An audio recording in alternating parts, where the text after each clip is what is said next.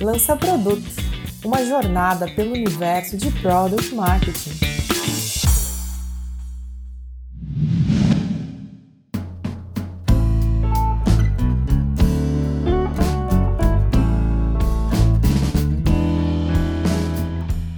Olá, ouvinte do Lança Produto, tudo bem? Eu sou o Lucas Batista e hoje vamos continuar a nossa jornada sobre temas de Product Marketing, falando sobre algo que afeta o dia a dia de vários profissionais da área pesquisa de mercado ou market research. Mas antes disso, alguns recadinhos rápidos. Se você quiser acompanhar todos os episódios do podcast, lembre-se de favoritar o Lança Produto na sua plataforma de áudio favorita e de seguir a nossa página no LinkedIn. Esse é o segundo episódio de uma série que estamos fazendo sobre pesquisa. No primeiro, falamos um pouco sobre como aplicar a pesquisa com clientes e traduzir isso em insights acionáveis para sua empresa. Nesse episódio, nós vamos discutir sobre o que é market research e seus diferentes tipos, os desafios de conduzir esse tipo de pesquisa, que tipo de pesquisa é indicada para cada momento e objetivo da empresa, entre outros tópicos. E para falar desse assunto, chamamos dois convidados muito especiais e com backgrounds bastante diferentes. A Estela Mazzoli, Product Strategist na Magalu, e o Nathan Rodeguero, diretor regional Latam da M-Brain. Pessoal, muito prazer em conversar com vocês. Obrigado por aceitar o convite de participar do podcast. E para começar, eu peço que vocês se apresentem para os nossos ouvintes e contem um pouco sobre quem são vocês e o que, que a empresa de vocês faz.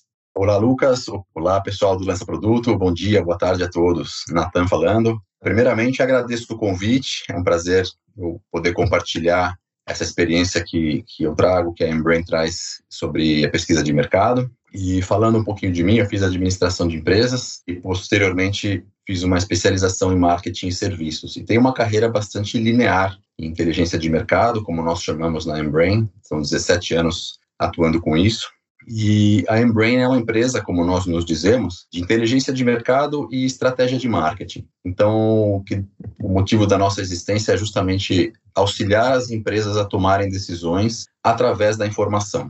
O que nós chamamos de informação pode ser desde uma pesquisa de satisfação, NPS, até um estudo mais robusto que envolva, por exemplo, um M&A, uma empresa está buscando um crescimento através de, de, aquisições ou um crescimento orgânico, como é que ela pode trazer mais clientes, lançamento de um produto, modificação de preço, pode ser qualquer nível de informação. Então, a gente acredita bastante que a informação é uma ferramenta muito poderosa para as empresas tomarem suas decisões. Então, é um prazer estar aqui com vocês hoje, espero poder contribuir, espero aprender bastante com a Estela também.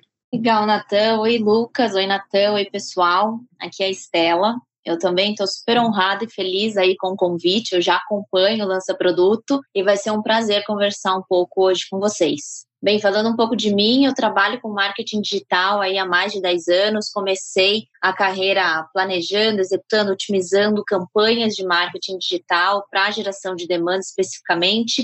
E aí, ao longo dos anos, eu fui enveredando e focando cada vez mais na disciplina de marketing de produto. Hoje eu trabalho no Magalu, é, na, no time de pesquisa e de desenvolvimento dentro da vertical de Customer Experience. A gente trabalha muito com pesquisa, com sintetização e propostas de novos produtos e serviços para o Magalu. Então, a gente olha muito para tendências de mercado, a gente aterriza essas tendências em algumas ideias que fazem sentido de acordo com a estratégia do Magalu e com o momento dos nossos consumidores, e a gente parte para uma esteira de desenvolvimento. Então, as pesquisas de mercado, elas fazem parte um, um papel fundamental na dinâmica do nosso trabalho. Falando um pouquinho do Magalu, Magalu é um dos maiores ecossistemas aí para compra e venda no Brasil. É uma plataforma digital com pontos físicos e calor humano também. Ao longo dos últimos anos, várias aquisições foram feitas justamente para fortalecer essa construção de ecossistema, mostrando que o foco não é mais só vender produtos, mas também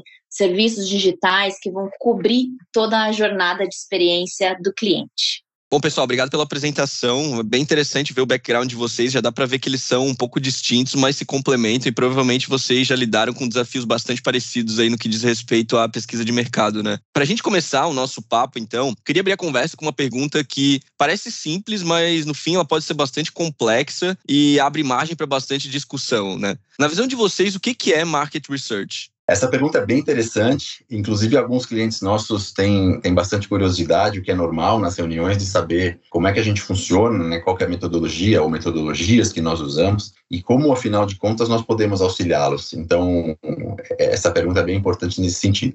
Na nossa visão, na visão da Embrain, Market Research, ou em alguns momentos traduzido como pesquisa de mercado, é um conjunto de ferramentas que tem uma função de auxiliar a tomada de decisão na empresa. Primordialmente, auxiliar a empresa a tomar alguma decisão ou decisões estratégicas ou táticas através da informação. A Embrain, a gente vê a, o market research de uma forma bem abrangente. E também por isso a gente não acaba não chamando de pesquisa de mercado. A pesquisa de mercado ela está dentro do market research, né, da inteligência de mercado, como nós chamamos, mas a gente costuma olhar em três pilares, três grandes pilares. O primeiro deles é o Customer Intelligence, ou a inteligência do consumidor ou do cliente. Como o nome indica, obviamente você está olhando para o seu cliente ou o seu prospect ou o cliente do seu concorrente, ele já é cliente daquele tipo de serviço. O segundo pilar é a inteligência competitiva, também chamada de forma mais chique de Competitive Intelligence. E, de novo, como o nome diz, a gente está olhando para a concorrência. E o terceiro pilar, ele é um pouco mais abstrato, vamos chamar assim, que é inteligência de mercado mesmo, ele acaba até levando o mesmo nome que nós damos para o tema, que aí a gente olha tudo que não é nem customer, nem, nem, nem cliente, nem competidor, né? Então, estamos falando de canais de distribuição, tendências tecnológicas, sociodemográficas, outros componentes que vão é, compor esse cenário, né? Que, estão participando, influenciando o seu mercado, mas não são nem o cliente e nem o concorrente. Então, inteligência do cliente, inteligência do concorrente e a inteligência de mercado em si. Agora, mais que pensar na ferramenta, nas ferramentas, né, como o Market Search como uma ferramenta, é uma forma de pensar, porque a pesquisa de mercado, o estudo de mercado, como nós chamamos, ele tem que estar sempre alinhado com o objetivo estratégico da empresa.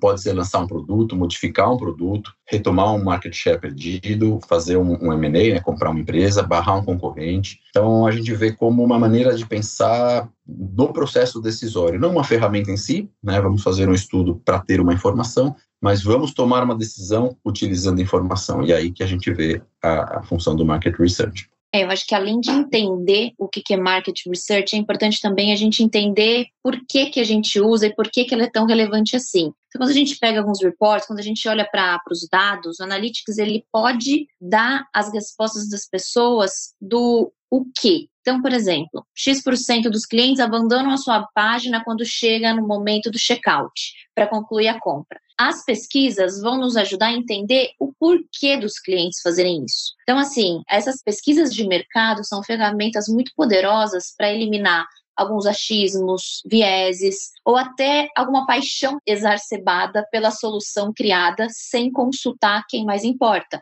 que são os usuários, os potenciais clientes. E aí elas podem ser feitas de diversas maneiras, né? A gente tem entrevistas com usuários, tem focus group, tem formulários. Eu acho que a gente vai discorrer aí mais sobre o tema, sobre os diferentes tipos de pesquisa. Nós em P&D, às vezes a gente constrói um protótipo e a gente entrega na mão do usuário e esse é um jeito também riquíssimo da gente fazer as pesquisas e obter os dados que a gente precisa os resultados que a gente espera de uma market research, que é entender no fim do dia o comportamento do meu usuário. Então, dando mais alguns exemplos aí, complementando também alguns exemplos que o Natan já trouxe, de alguns pontos que elas nos ajudam a entender melhor. Então, fatos sobre o meu mercado-alvo, o que, é importante para alguém que compraria ou que consumiria, usaria esse produto, se tem demanda para o produto, se ele de fato resolve alguma dor, algum problema latente. Os pontos de preços potenciais é usado também para a gente poder entender um pouquinho como está a nossa estratégia de pricing, percepção de competição, impressão da sua marca, etc.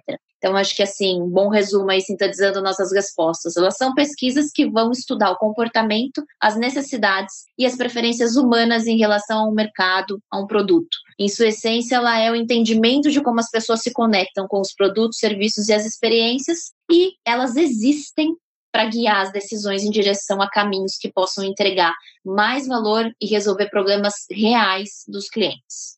Gente, obrigado pela resposta e muito interessante os pontos que vocês trouxeram. E um ponto que a Estela falou me chamou a atenção, que é que existem diversos tipos de pesquisa que podem ser feitos numa empresa, né? E, e, conhecendo eles, existem tipos tanto qualitativos quanto quantitativos. Quais são esses diferentes tipos que vocês estão mais acostumados é, e para que propósito que eles servem? Em que momento que vocês usam esses diferentes tipos? Essa palavra momento que você usou, de fato, é super importante, porque a escolha do método que a gente vai usar, ela pode variar bastante, de acordo com o tipo de negócio, com o objetivo que eu tenho em relação a essa pesquisa e qual o momento que eu tô. Então, já começando aí com uma boa prática, é saber qual é o objetivo que eu tenho, o que, que eu quero descobrir naquele momento com essa pesquisa que eu estou prestes a começar e escolher meu método de pesquisa a partir de então. Saber qual o tempo que eu tenho para executá-la e os recursos que eu tenho também vai guiar muito a escolha do meu método, afinal, eu preciso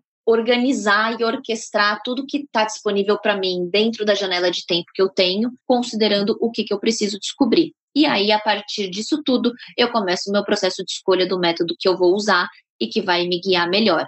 Eu vou dar dois exemplos que a gente costuma usar mais, um do tipo qualitativo e outro do tipo quantitativo, tá?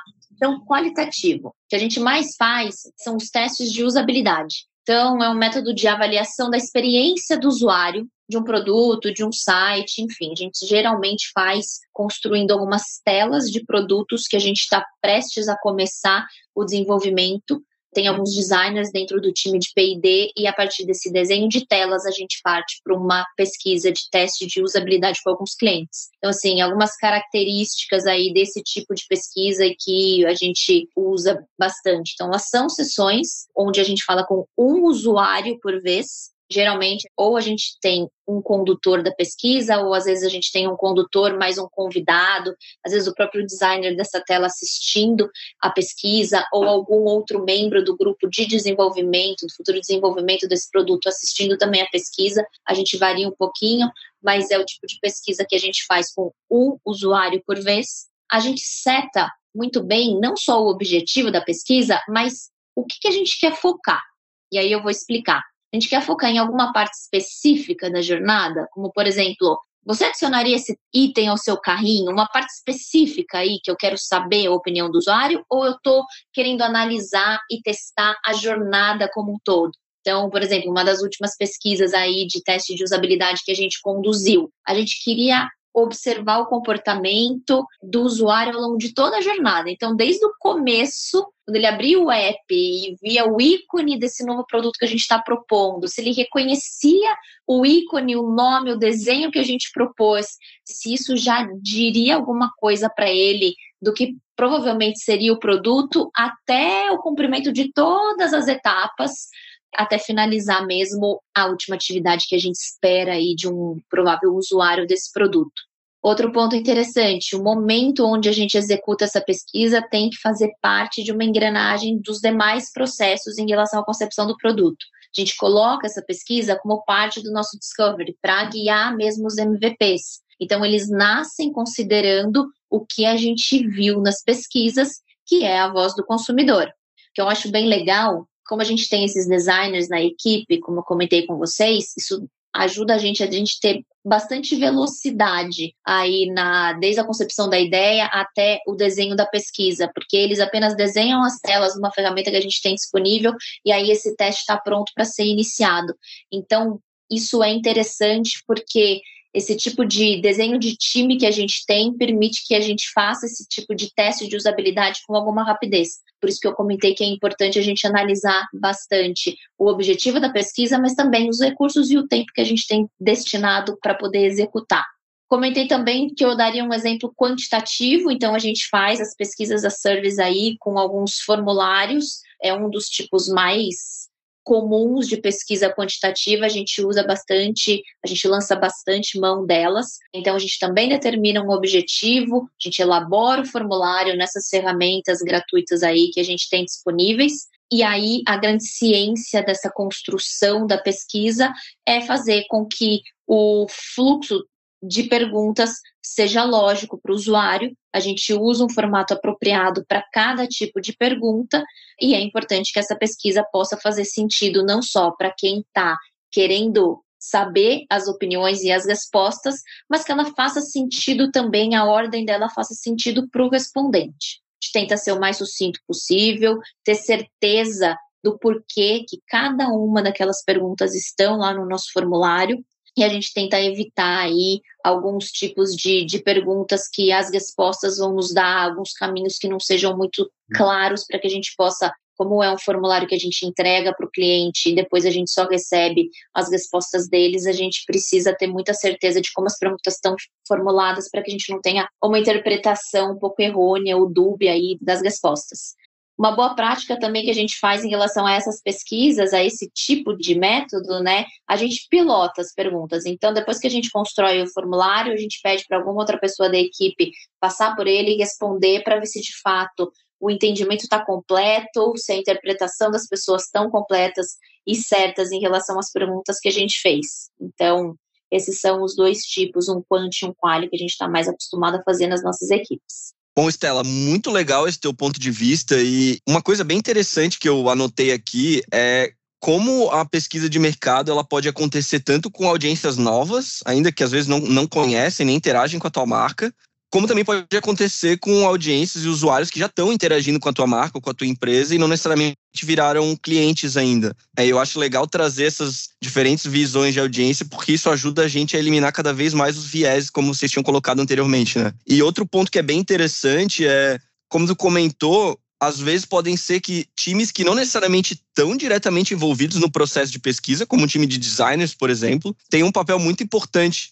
nesse processo, seja ajudando a estruturar os mockups, por exemplo, ajudando a estruturar um roteiro de pesquisa com o usuário, entre outros. Então, achei bem bacana eh, essa visão e, e muito mais orientada a uma pegada tech, vamos colocar assim. Na Resultados Digitais, quando eu trabalhava lá, a gente também já rodou pesquisa nesse sentido, principalmente para levantar insights em relação à nossa página de preços. E foi um processo bem similar com mockup, com pesquisa com usuário, user research, assim por diante. Então é interessante ver como as coisas estão conectadas, né? Cada vez que eu escuto um episódio do Lança Produto, eu aprendo ainda mais. Aqui é o Bruno Coutinho da PM3, a empresa referência na educação em Product Management no Brasil. Conteúdo aprofundado e cases reais de empresas como Loft, Booking.com, EasyInvest, Nubank e muitas outras. Ah, não esquece de usar o cupom de 10% off, especial para quem ouve o Lança Produto. Saiba mais sobre a gente em cursopm3.com.br.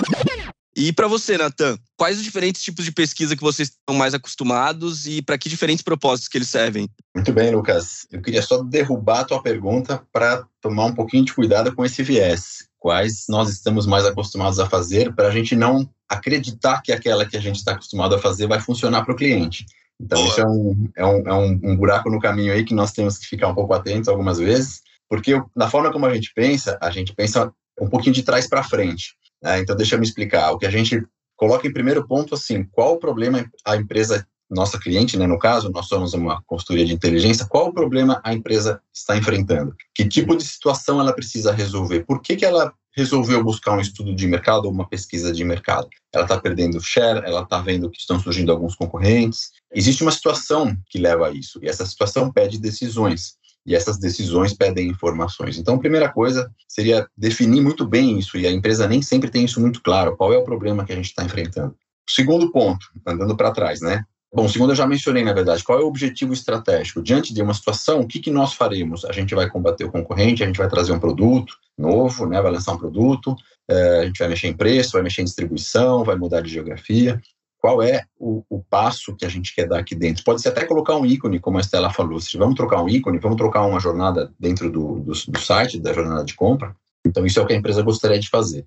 Dando mais um passo para trás, que informações eu preciso, a empresa, né? Que informações eu preciso para melhorar essa decisão? Eu preciso falar com e aí já indo para o quarto passo, onde eu consigo essas informações? Com quem que eu preciso falar? Que informação que eu preciso? É saber se o ícone está bom? É saber se o distribuidor está tá performando? É saber se o canal está adequado? Saber se o produto, o benefício comunicado está adequado? O posicionamento está adequado? Quem tem essa informação? É o distribuidor? É o cliente? É o comprador? É o shopper, né, no caso? Ou é o usuário de produto? ou é o concorrente, ou nenhum desses. Às vezes é uma questão macroeconômica, uma questão sociodemográfica. Então, andando para trás, a gente vê o problema que a empresa está enfrentando, levanta algumas hipóteses, a empresa muitas vezes já tem, né, do que, do que ela deve fazer em relação a esse problema, ou, ou às vezes não é um problema, quer só dar um passo para frente, né? Que informações ela precisa para melhorar e de onde essas informações vão vir. E isso vai definir, voltando ao meu, ao meu raciocínio inicial, Lucas, como é que eu consigo essas informações? Que tipo de pesquisa que eu vou fazer? Então, nem sempre a pesquisa que a gente está mais acostumado ou mais habituado a fazer é o que vai ajudar a empresa. Então tem que tomar um pouquinho de cuidado quando a gente vai desenhar isso. E aí, falando alguns exemplos do que a gente tem feito com alguma frequência, talvez no último ano, nos últimos dois anos, nós olhamos sempre um pouquinho mais para a quali, né? A Embrain, nós não fazemos puramente a pesquisa quant, nós utilizamos a quant para rechear o estudo de mercado, mas normalmente a gente faz bastante a quali. Então, trazendo alguns exemplos que nós temos feito, o win-loss, né? Análise win-loss, eu não sei se chegou alguma tradução né, para o português, mas para quem não conhece, o win-loss é uma metodologia na qual a gente vai conversar tanto com as empresas ou clientes que compraram o nosso produto, o nosso serviço, que fecharam o negócio conosco, quanto com quem não comprou, né? Houve a negociação, fizemos uma proposta e acabou não comprando. Então nós vamos perguntar, dependendo do caso, se perdeu ou ganhou, né? Por que que você comprou? Por que que a sua empresa fechou conosco? O que de melhor nós apresentamos? O que, que não apresentamos também? Por que que a gente quase perdeu? Né, que alternativas que você considerou, o que, que a nossa concorrência trouxe que quase fez vocês fecharem com eles. Então, tanto para quem comprou quanto para não comprou, a gente faz essa, esse conjunto de entrevistas, dependendo do business, né, do negócio, 20 entrevistas, 30 ou 100, 200, se for mais para consumidor, entende as motivações dele ter fechado ou não. Uma outra é a jornada de compra, né, aí o nome acho que, que, que se auto-explica um pouquinho, mas é, falando um pouquinho, é desde a hora que o, o cliente, ou nesse momento não cliente ainda, né, ele decide que ele tem um problema, que ele precisa de um serviço ou produto daquele tipo, até efetivamente ele, ele fechar a compra, né, ou não fechar. Né, qual foi a jornada, o que, que ele pesquisou, o que, que foi importante para ele. Uma outra que nós temos feito, talvez com menos frequência, mas tem aparecido também é buyer persona, ou muitas vezes chamada só de persona, que é traçar o perfil do cliente. E não só o perfil objetivo, né, de faixa etária, de renda, ou no caso de empresas, porte de empresa, volume de compra, mas comportamentais, né? Por que, que ele compra, quais são os medos, quais são os drivers de compra, por que, que ele chega até esse momento de tomar essa decisão. E uma outra pesquisa que nós fazemos é perfil dos concorrentes, né? Olhar a concorrência o que, a concorrência tem feito, quais são as estratégias, portfólio, grade de preço, alguns momentos cobertura geográfica. Sempre lembrando que mais do que o perfil do concorrente, mais do que a gente trazer o perfil do concorrente, é perceber os gaps de oferta da concorrência. Então, alguns clientes nossos nos pedem um perfil de cinco concorrentes. Isso é interessante de saber, você tem que tomar um pouquinho de cuidado que nem sempre isso leva a uma decisão, né? Nem sempre isso ajuda a empresa a tomar uma decisão. Às vezes é importante a gente identificar o que o concorrente não faz, mais do que ele, do que o que ele faz, né? Então, o perfil do concorrente em si ele é importante, mas é mais importante a análise que é feita disso, para a gente identificar que benefícios que ele não está trazendo, onde tem falha de posicionamento, algum gap de portfólio, alguma coisa nessa linha. E por último, o monitoramento de mercado, especialmente, dar um exemplo de um cliente digital nosso, né, num ambiente digital, que se move bastante, surgem clientes, surgem produtos, surgem mudanças de, de posicionamento muito rápidas. Então a gente monitora, parte por mídia, parte por rede social e parte por algumas entrevistas né, com participantes do mercado para a gente acompanhar o que vem sendo feito e estar tá sempre atualizando o nosso cliente em relação às tendências. Eu acho muito legal que o processo de pesquisa e às vezes até o processo de marketing de produto mesmo, ele tem um quê de processo científico, assim, né? De levantar hipóteses e testar e validar essas hipóteses na sequência e reiniciar esse processo à medida que a gente precisa gerar novos insights, mas muito orientado realmente a, a essa ideia de entender um problema estruturar hipóteses com base nesse problema e a partir daí seguir para pesquisa, para entrevista com o usuário, etc. Né? Eu acho isso muito, muito interessante, muito rico também, porque ajuda de novo a gente a eliminar viés, garantir que a gente está indo no caminho certo e com a metodologia correta, com as pessoas corretas. Né? Uma coisa também que eu percebo depois de já ter trabalhado em empresas com maturidades diferentes, como a RD Station, por exemplo, e a Neogrid, que é onde eu estou hoje, é que me parece que essas maturidades diferentes exigem, às vezes, necessidades diferentes no que diz respeito à pesquisa de mercado. Na Neogrid, por exemplo, a gente faz um trabalho anual de estudar, entender como que estão as tendências socioeconômicas do mundo, comportamento do consumidor e como que isso influencia a nossa estratégia macro, já que a gente lida com cadeia de suprimentos e as movimentações econômicas e comportamentais do consumidor influenciam muito essa relação entre indústria e varejo. E isso tem que estar muito claro para a gente no que diz respeito a, a como a gente drive a nossa estratégia. Com base na experiência de vocês, como que vocês enxergam essa diferença, né, de diferentes maturidades e necessidades em relação à pesquisa de mercado? E se é que vocês concordam realmente com esse ponto de vista? Concordo sim, Lucas. Essa sua hipótese, ela é bastante verdadeira. E assim, não só a maturidade, né, como você mencionou, mas também o contexto da empresa, o, o, segmento em que ela está, o momento do setor em que ela está. Isso vai ajudar e bastante a escolha do escopo do estudo de mercado, até o fazer ou não fazer, né, mas que público entrevistar, que perguntas fazer. Fazendo uma comparação, por exemplo, entre a enterprise, a grande corporação, e uma empresa menor, uma startup.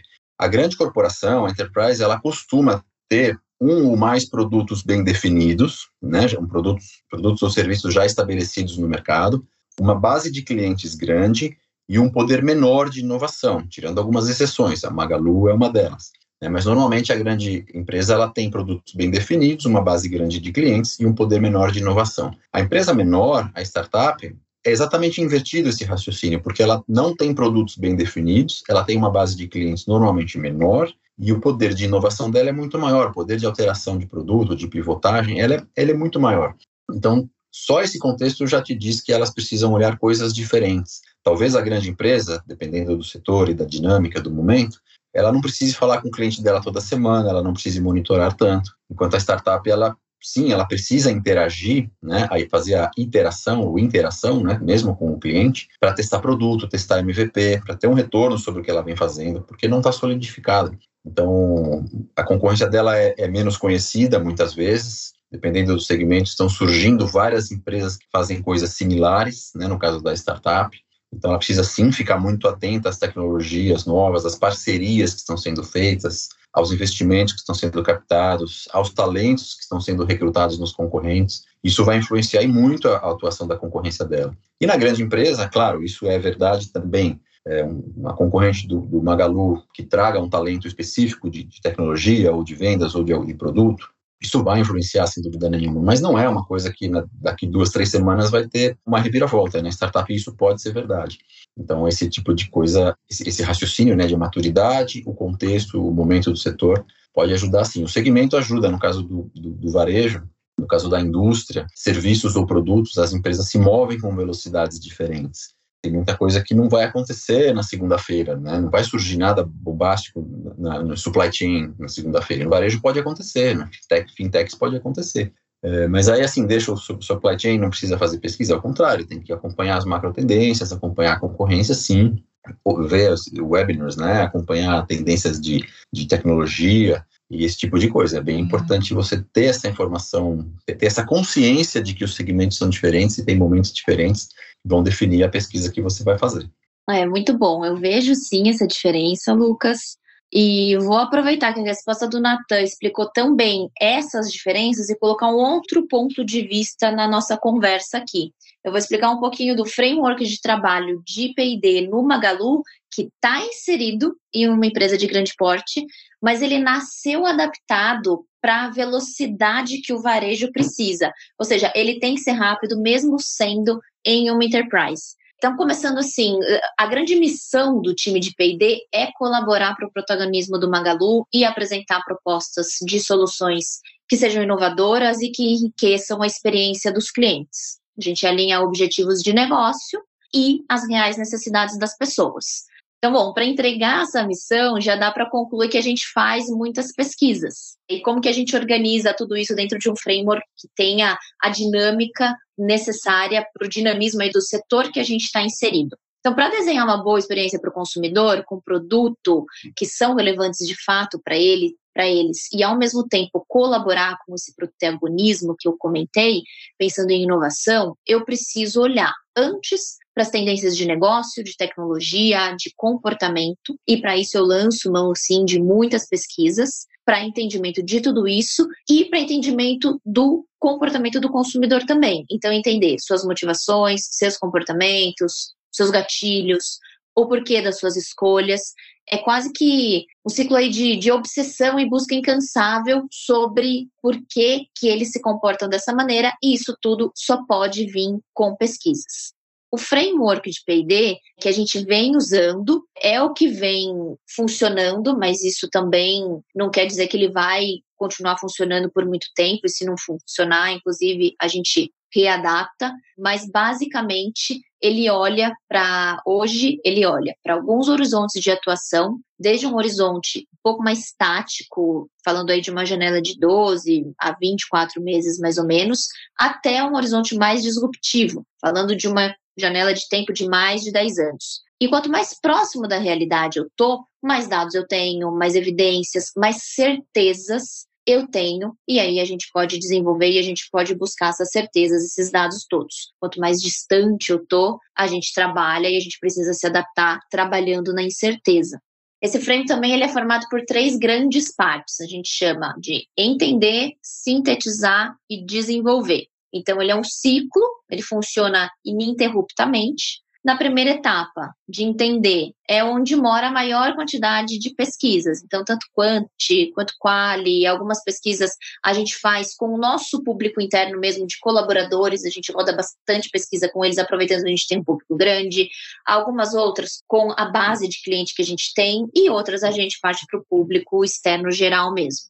Depois de entender, a gente parte para a parte de sintetizar, é onde a gente aterriza todos esses dados e essas informações obtidas. Então, alguns outputs aí dessa fase tem muito mapeamento de jornada, de personas, de cenários, é quando a gente tem que aplicar algumas técnicas de priorização de ideias também. E isso não é feito só com o time de PD, muitas vezes é feito também em conjunto com outras áreas que a gente convida para discutir o tema em questão, que são às vezes pessoas que têm um pouco mais de vivência ou expertise dentro daquele tema. E às vezes até algum tipo de interesse também, nem que seja alguma motivação pessoal, a gente convida essas pessoas para junto e torna o processo de decisão até mais rico. E falando da terceira etapa, que é desenvolver, a gente volta com as pesquisas aí. Então, estou falando de uma pesquisa para validar algum protótipo, teste de usabilidade, tudo isso para poder influenciar as definições do meu MVP, o mínimo produto viável, que está prestes aí a ser desenvolvido, para poder priorizar o roadmap de features, tudo baseado com os dados que a gente colhe do consumidor. Então, cumprir todas essas etapas em um time só, time de P&D, isso garante muita atração nesse ciclo todo. Porque ele começa com o um entendimento aí de fora, um entendimento de tendência de mercado, onde eu não tenho nenhuma ideia, nenhum produto, nada mesmo, e ele termina com uma proposta já testada de um novo produto ou serviço pronto para o início de uma jornada de discovery. Tudo isso um time só. Então, esse ciclo, ele consegue acontecer de uma forma muito mais rápida, mesmo a gente estando inserido num contexto de uma empresa grande. A gente conta também com algumas ajudas externas, é, externas ao time, que eu digo, né? Mas de dentro da empresa. Por exemplo, a gente trabalha super próximo do time de CMI, que é o time de Consumer, Consumer e Marketing Insights. A gente usa muitos dos dados de algumas pesquisas que eles fazem, algumas pesquisas que eles encomendam, inclusive, para a gente poder enriquecer muito, principalmente a nossa etapa de entendimento. Então, tudo isso para dizer que, como o time está estruturado e qual é o framework de trabalho, é super importante também quando a gente vai tentar endereçar um pouco dessas diferenças de tamanho de empresa e conseguir colocar em prática o melhor desses dois mundos. Ótimos pontos, Estela e Natan. Bem interessante a perspectiva de vocês. Pessoal, o episódio de hoje acaba aqui e a continuação dessa conversa você pode acompanhar no próximo episódio de Lança Produto. Fique de olho, até logo.